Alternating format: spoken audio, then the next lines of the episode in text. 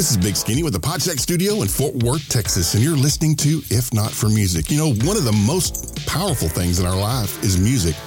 It's one of those things that can take you back in time, make you think of certain places, certain times in your life, certain people. It is so powerful, and it's in just about every facet of our lives. So we like to celebrate music here on If Not for Music. We bring you all kinds of interviews from some of our favorite artists in times past, and we just have fun with it. So sit back, listen in, and enjoy, if not for music. This is Big Skinny with the Podcheck Studio in Fort Worth, Texas. Hope you're having a great day today. You're listening to If Not For Music. We are taking you back to the year 1980. It was the change of a decade. The music styles were changing, but you still could find some of those influences from the 70s and the 80s music. We're going to start off at number five with a tune from Donna Summer, which was released back in November 23rd, 1979. This song was actually released in three formats. It, it was released in the Radio 45 RPM single the five plus minute version included on Summer's Greatest Hits double album package, and a DJ promo seven plus minute version released on a 12 inch single. And that was also included on the Foxes Film soundtrack album. Here's a great tune, kicking you off at number five for the week ending March 15th, 1980. Here's Donna Summer on the radio. You're listening to If Not for Music. Someone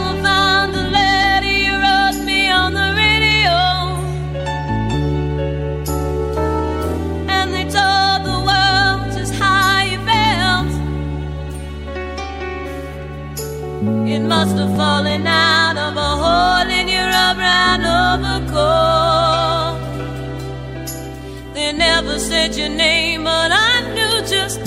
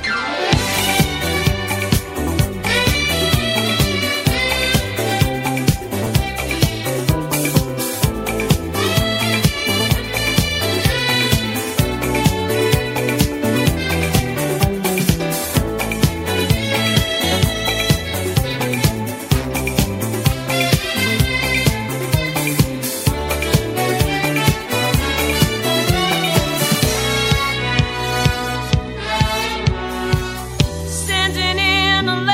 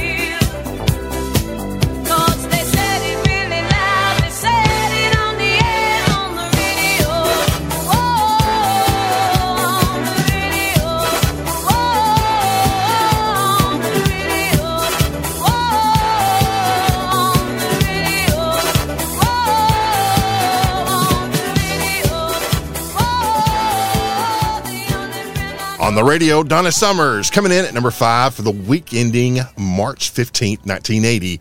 As we continue the countdown, our number four song comes to us, actually written by the Bee Gees. That was Barry Gibb, Robin Gibb, and Maurice Gibb, and was originally intended for the album Spirits Having Flown. But for one reason or another, it was dropped from the album, and along comes Little Brother, who decides he wants to record it comes out with a new lead vocal for the song, but the actual tracks that are used in the, the recording are from the original recording sessions laid down by the Bee Gees back in 1978. This was his lead single from what would be his final studio album. This is a great tune.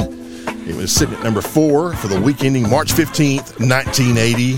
Here's Andy Gibb with a song called Desire. Big or small, or black white. It turns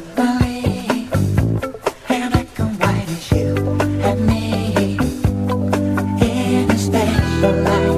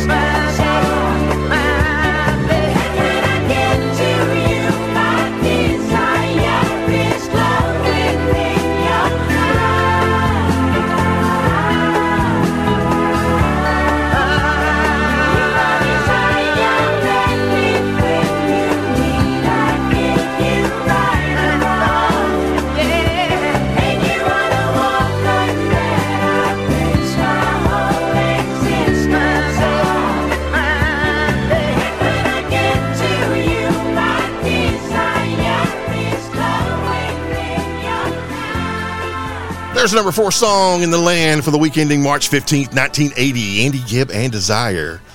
Moving on up the charts to number three, we have Pink Floyd sitting there with a song that was actually a three part composition. And we're actually focusing on part two, Another Brick in the Wall. It was actually a protest song against corporal punishment and rigid and abusive schooling. It also features a children's choir, and that was at the suggestion of producer Bob Ezrin. Pink Floyd also added elements of disco to this song. Part two of this song was released as a single, and it was Pink Floyd's first in the UK since Point Me at the Sky back in 1968. Another Brick in the Wall Part 2 sold over 4 million copies worldwide and topped the singles chart in 14 countries, including the UK, United States, and it was nominated for a Grammy Award and was ranked number 384 on Rolling Stone's list of the 500 greatest songs of all time. Without further ado, here's another great song for that week, March 15th, 1980. Pink Floyd, Another Brick in the Wall, Part 2.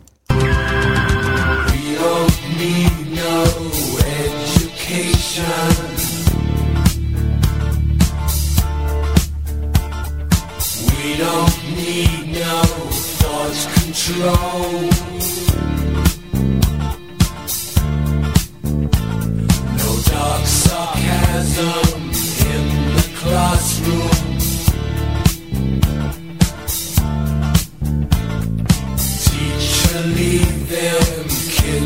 Kids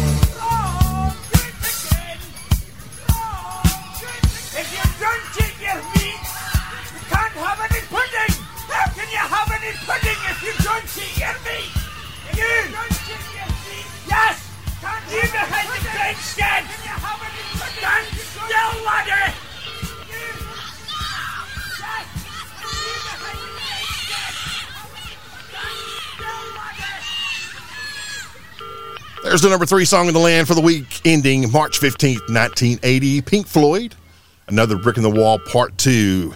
This next song comes from a great singer songwriter, had many songs that were in the top of the charts back in the 70s and 80s. That you can find this song on his Phoenix album.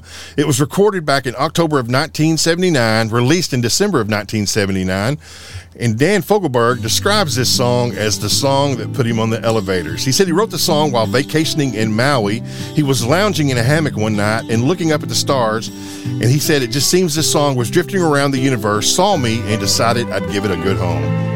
Tell you what, made it to the number two spot for the week ending March 15th, 1980. Here's a great tune from Dan Fogelberg Longer on If Not for Music. Longer than there have been fishes in the ocean, higher than any bird ever flew, longer than there have been stars up in the heavens. I've been in love with you. Stronger than any mountain than any tree ever grew, deeper than any forest primeval. I am in love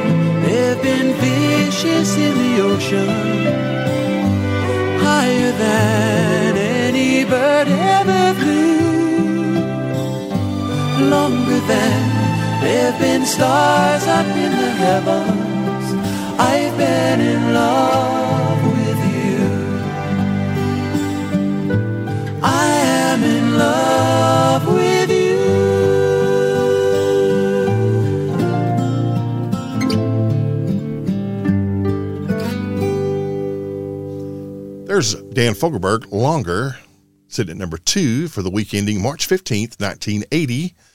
And man, that was such a great tune. I heard that at so many weddings back in the day when I was younger. But that takes us to our number one song in the land. This song was written by Freddie Mercury, and it was actually a tribute to his musical heroes, Elvis Presley and Cliff Richard. In an interview back in 1981 in Melody Maker, he said that it only took him 10 minutes to compose this song.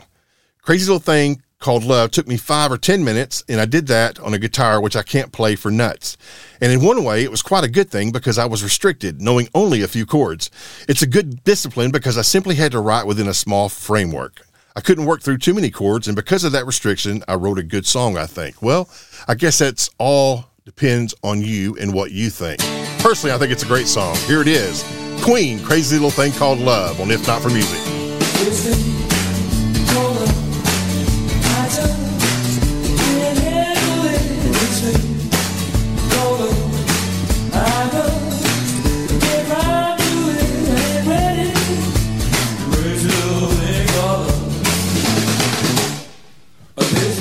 Shakes all over like a jelly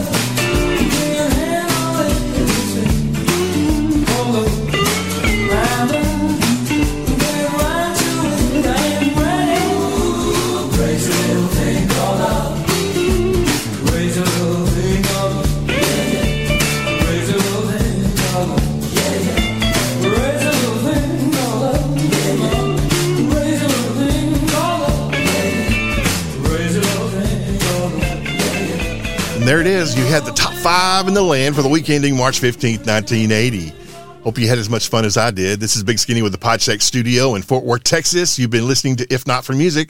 Until next time, stay safe, stay healthy. We'll see you.